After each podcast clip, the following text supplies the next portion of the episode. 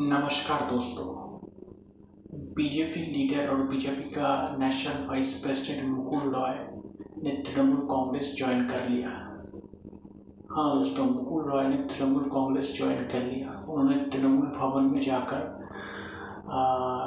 Trinamool Congress join किया और उनको ज्वाइन कराया खुद सीएम ममता बनर्जी। उनके साथ थे तृणमूल कांग्रेस के सांसद अभिषेक बनर्जी।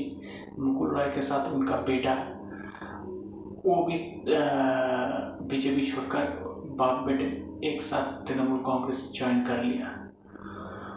आपको बता दूँ कि ये मुकुल राय वो व्यक्ति है, जब तृणमूल कांग्रेस का जो फॉर्म हुआ था मतलब जो पार्टी जब, पार्टी की जब स्थापना हुई थी, तब से वो तृणमूल कांग्रेस में थे। मतलब तब से वो तृणमूल कांग्रेस से थे वो तृणमूल कांग्रेस के संगठन के मजबूती के लिए काम कर रहे थे।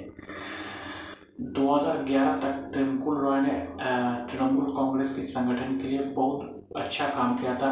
एक मज़बूत फोर्स बना दिया था बंगाल में, और जिसके बदौलत 2011 विधानसभा चुनाव में तृणमूल कांग्रेस को अच्छी बड़ी जीत मिली।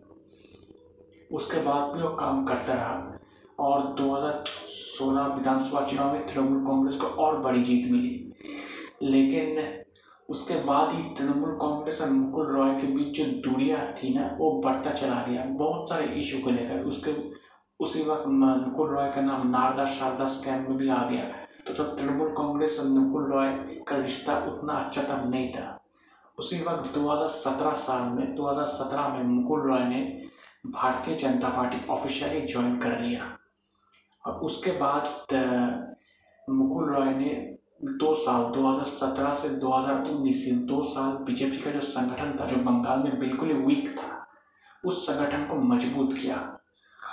उनके साथ बंगाल बीजेपी के लीडर्स और बंगाल बीजेपी के इंचार्ज कैलाश विजयवर्गीय, इन सबने मिलकर एक बीजेपी का जो संगठन है, उनको थोड़ा पावरफुल किया और उसका जो रिज़ल्ट है 2019 लोकसभा चुनाव में बीजेपी को मिला।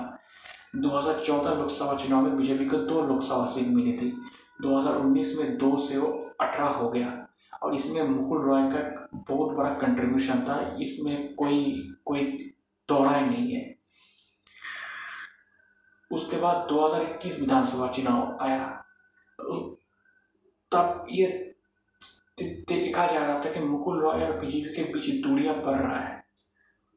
मुकुल रॉय को लगता था कि शायद बीजेपी में उस तरह से काम नहीं कर पा रहा है। मतलब उनका यूटिलाइज उस तरह से पार्टी नहीं कर रहा है। मुकुल रॉय शायद उम्मीद थी कि वो मोदी कैबिनेट में मंत्री बनेंगे लेकिन उनको मंत्री नहीं बनाया। उनको बीजेपी का जो नेशनल संगठन है, संगठन में उनको नेशनल वाइस प्रेसिडेंट बना दिया। उसके बाद भी वो काम करता रहा, लेकिन उनको देखकर ऐसा लग रहा था कि शायद बीजेपी में वो ठीक से एडजस्ट नहीं कर पा रहा है। बहुत सारे प्रॉब्लम हो रहा है उनके साथ। 2021 विधानसभा चुनाव से पहले बहुत सारे तृणमूल नेता बीजेपी छोड़कर सॉरी, बहुत सारे तृणमूल नेता तृणमूल छोड़कर भारतीय जनता पार्टी आए, जिस, जिनमें सबसे प्रमुख नाम था सुरेंद्र अधिकारी। उनके आने के बाद शायद मुकुल राय को लगा के उनका जो इम्पोर्टेंस है, वो बहुत नीचे जा रहा है। शुभेंदु अधिकारी को ज़्यादा मतलब ज़्यादा लाइमलाइट मिल रहा है।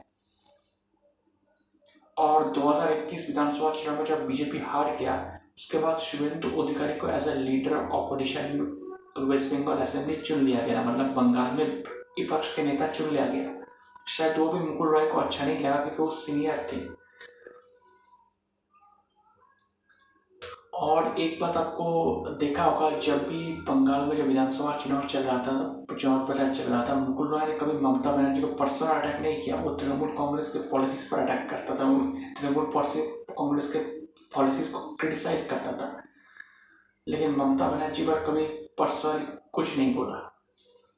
तो ये भी शायद उनके फेवर में गया।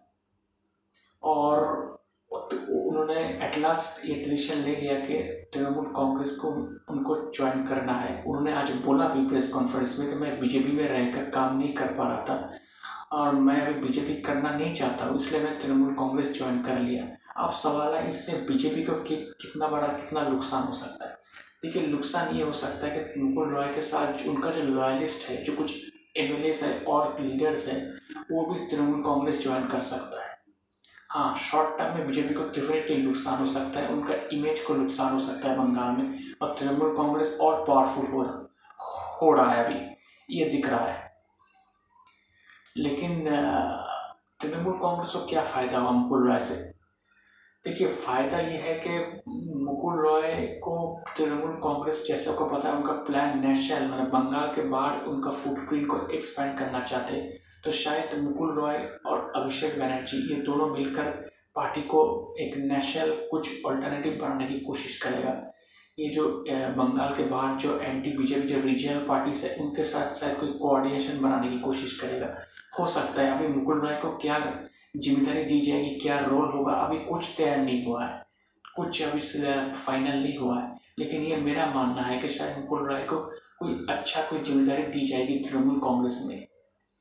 तो ये तृणमूल कांग्रेस को लगता है एक फ़ायदा हुआ है एक एक परसेप्शन का फ़ायदा हुआ कि देखो बीजेपी अब टूट रहा है बंगाल में और लीडर छोड़ छोड़ कर तृणमूल कांग्रेस आ रहा है। पहले जब तृणमूल कांग्रेस छोड़कर बीजेपी जाता था बीजेपी में लोग जा रहे थे तब ये लग रहा था कि तृणमूल टूट रहा है।